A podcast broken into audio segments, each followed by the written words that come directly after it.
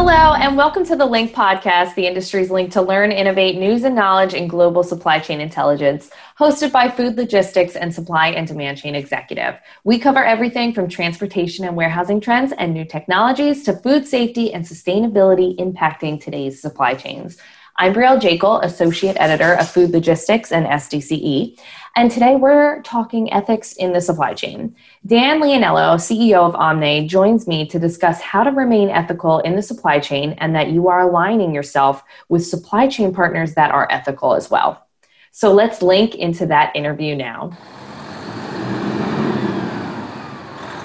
Hi, everyone. I'm here with Dan Leonello, who is the CEO of Omne, which is a cloud based CSM platform that manages the relationships, communications, and information and quality of outsourced partners. So, today we're talking about ethics in the supply chain and how we can make sure all of our partners are working with congruent values. Hi, Dan. Thank you for coming on today. Hi, Brielle. Thank you very much for inviting me. So, the first thing I kind of wanted to talk about today was um, so since the internet and, and supply chains have really lengthened, it seems like that there is now more room for unethical practices to take place throughout the supply chain without consumers even knowing the products they buy could have been involved in unethical practices. How, how do you, how would you say that this occurred? Well, actually, the uh, the supply chains have been lengthening since the industrial revolution began a couple hundred years ago. Okay. And I would say what we're really seeing is the um, convergence of the internet and other ways of managing information much more quickly, social media, etc. So I think what's happening is we've got a much bigger lens being shone on things that have been happening um, literally for centuries. Right. So, a lot of experts and reports have noticed that uh, consumers' interest in buying from companies that they know follow similar, sim, similar values to them, uh, it's definitely growing. Um, but mm-hmm. given the difficulty in acquiring this information when it comes down to where consumers are spending their money, does this actually have a real impact nowadays? Uh, I'd, th- I'd say it's be, has begun to have an impact for a number of years. Uh, there have been organizations working on uh, different compliance uh, strategies for at least the last five years on this. Um, there's an example, uh, Social and Labor Convergence, um, which is a textile and footwear organization, and they have been working on building a system of auditing and um, managing factories and their compliance to ethical and uh, sustainable manufacturing. Uh, but it is interesting that the challenge is that um, we have to start these uh, these efforts somewhere, and it takes time. I'm not sure if you're familiar with ISO or RoHS. Um, they're both uh, standards that have been created. ISO was, was uh, 60, 70 years ago. It's an International Standards Organization. Mm-hmm. And about 15 years ago, there was an organization called RoHS, which is Restriction of Hazardous Substances that are used in manufacturing. And it's interesting, RoHS got pushed through very, very quickly because the net result of hazardous materials being used in manufacturing affects everyone on the planet very, very quickly. So I'd say there was uh, an impetus or a desire to make it happen. And so, because that desire was so high, it happened very quickly. What we're seeing on ethical and, and sustainable manufacturing is that I think the systems are being implemented, but the uptick is much, much slower because there doesn't seem to be an urgency like there was in the example of RoHS. Mm-hmm. Yeah, so obviously, I mean, like people's consumers' interests have changed. A lot of people are really focused on sustainability or diversity and, and stuff like that, or the ethical treatment of workers in the supply chain. Um, and so, with that, I've seen a lot of more platforms that are available, you know, like you were saying, to the everyday consumer where I can check and see, you know, what these companies are doing. Um, is that, has that, that's changed a lot in the past few years would would you say? It has definitely changed and increased. I would say the awareness and the desire at the brand level has has is paramount. And, and the reason is the consumers are driving that. The consumers are asking that their that the brands that they buy be ethical and uh, sustainable and from a manufacturing standpoint the challenge is um, i was just reading a stat recently that most companies only know about 7% of what's happening within their supply chain so the, the, the highest level of visibility they have is with the contract manufacturers they buy from directly. Um, unfortunately, below the contract manufacturers, it becomes a black hole. They really have zero visibility into any of the sub tiers that are supplying raw materials or components up to the contract manufacturers that they're buying from. Right. It's so hard because we think of it like, oh, I want to buy from this company um, and and I know that, that their values are good, but you know how did they get their materials? How did they? It's it's such a long chain, and there's so many different players involved, and you know so definitely there's there's murky waters that you can get into if you don't know. Um, it is there ways that companies can make sure their partners are um, really you know following the same values well, today we've got cloud computing and it's allowing platforms to be built that can, can create the transparency that you're look, that you're looking for and talking about. Um, the challenge is it's just new now. So what's happening is if we have uh, a, a, network or a platform that connects, and it's really called it's it's a many to many relationship. In other words, it connects the brands not just to their tiers that are manufacturing for them or doing their contract manufacturing and assembly, but also to the tiers that are below those CMs, uh, excuse me, contract manufacturers, uh, then it will start to allow for the visibility and the communication between the companies. That's the first thing that needs to be built. Mm-hmm. And then, secondarily, what we can do is uh, if we use a system like social convergence, where they, the companies uh, they self declare and they have audits, very similar to um, ISO.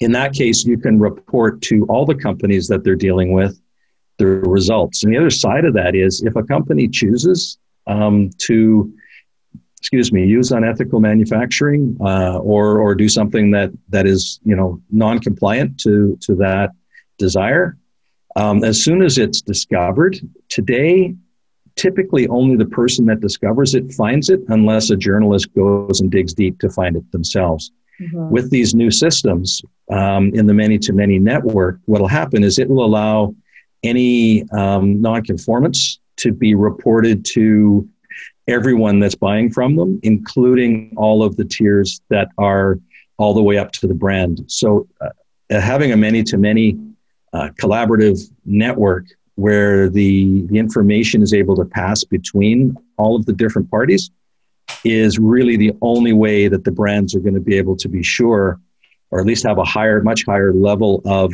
um, uh, knowledge that they are you know that their that their sub tiers and their their supply chain is actually acting in an ethical and sustainable way mm-hmm. would you say it's it's more commonplace now or is it still kind of at the early stages I would say it's at the very early stages. One of the things about manufacturing is that the the the, the high end brands um, and OEMs and the you know will typically have um, some type of an ERP system that manages a lot of the information. But even with those, they really typically only see one tier down. So they only see their contract manufacturer and not below. Uh, so what's happening is the rest of the manufacturers, like 63% of the manufacturers on the planet, are still using email, uh, Excel spreadsheets, uh, you know, text, mm-hmm. Slack, and WhatsApp to manage communications. And as a result, um, there is no single source of truth, and there is no path for the information to be passed, not just one to one, but but one to many, and then many to many as as the systems grow.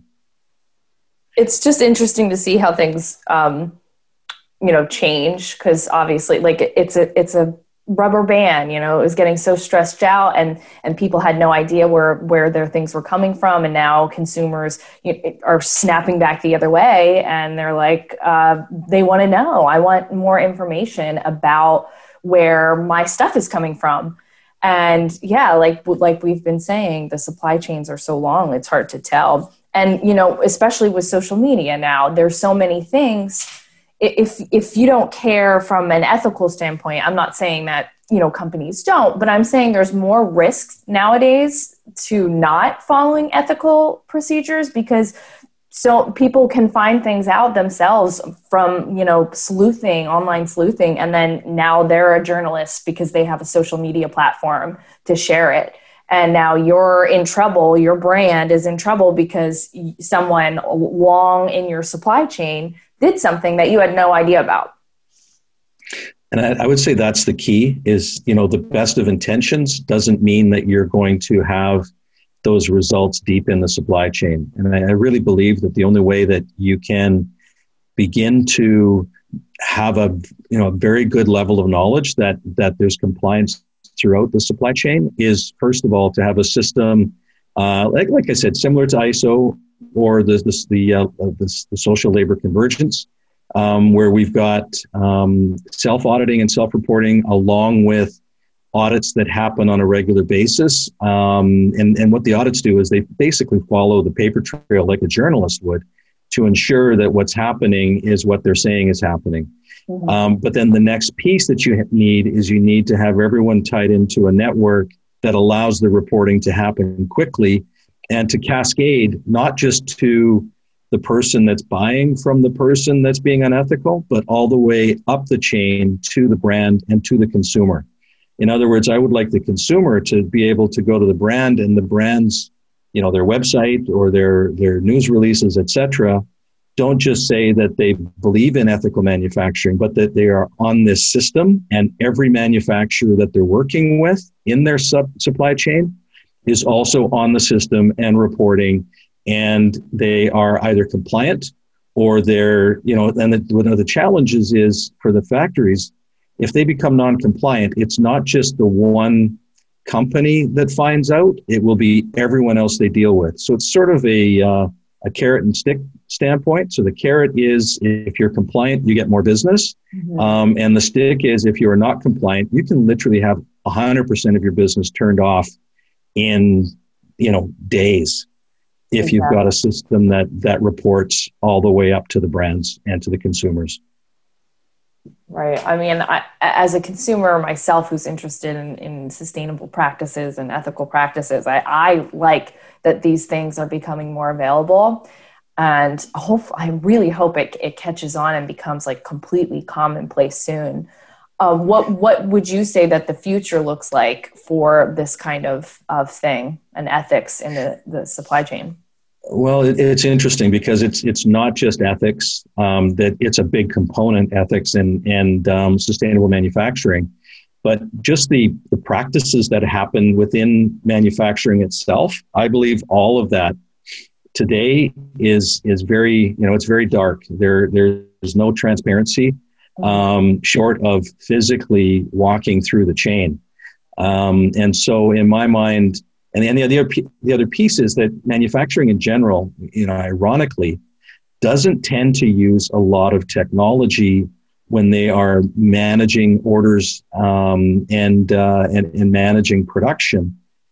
Uh, once you get below sort of the contract manufacturer level, because you tend to have, I mean, literally, it's over 3 million small manufacturers out there, and they can raise from, you know, range from, uh, a mom and pop in in a living room uh, to you know to a, a, small company that has 50 or 100 people that are are laboring in production. But they tend to put all of their uh, resources into the production side and not so much into the overhead of managing because the challenge with overhead is you you know you you you've got to have a justification to pay for it uh, i remember when iso came out you know, a lot of factories pushed back and didn't want to have to pay for the overhead of uh, of creating a quality management system and and keeping it current. And so the, the challenge was that the, the brand started saying, well, if you know, if all of your people are not current in ISO, then we can't work with you. And right. so essentially it was the it was the demand side that caused it. So we'll have we, we now have a demand from the consumers that are asking for it. Uh, we have brands that understand how important it is, at the very least, because the consumers are asking for it, but hopefully because they want it themselves. Uh, and then the challenge is pushing that down the system. And it's going to take a concerted effort and a, you know enough of a desire that that people are willing to say, uh, bottom line is you will not get my business if you are not compliant. And so you build the system um, you, you make it as, and the beautiful thing about technology is that it doesn't cost as much anymore to make a compliant system because you can automate a lot of the process. Uh, and um, and then once you've done that, you then have the means of communicating. Uh, and you, essentially, what, what happens is in a lot of production, there there is something called a um, uh, a letter of conformance, and it basically makes it's a statement or a declaration from the factory that they have conformed to all the specifications, and those specs would include that they have to be managing ethically from a uh, from a manufacturing standpoint. Mm-hmm. So it's, it's a, it's a case of building out this system. Right. It takes a village. it takes the world to build this village. Yeah, that's true.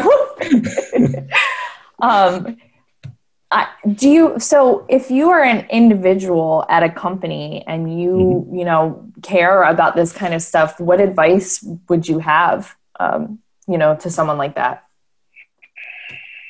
well if i was at a company i would first of all take a look at you know where am i in that company um, and you know do i can i can i communicate it and if i do will anyone listen mm-hmm. and the challenge is um, if if no one listens, we then have a choice, and the choice is to stay there and be misaligned, or to change where we are in life in order to create that alignment. Whether that means finding another company that is aligned and putting the focus into that, or starting something on your own um, with with that as one of your founding values, so that you know the odds are high that everything that happens beyond that is going to align with those values.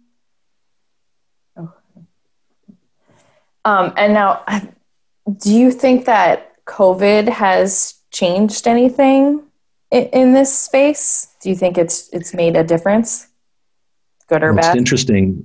COVID has made a big difference to all of our lives every day, no question. Right. Um, one of the things it did, though, was it shone a big bright light on supply chain resilience and supply yeah. chain risk. Now today the focus and, and the focus and the risk that people are seeing is actually receiving product. They're not worried today about the ethics of the product because to them the most important thing is getting it and selling it.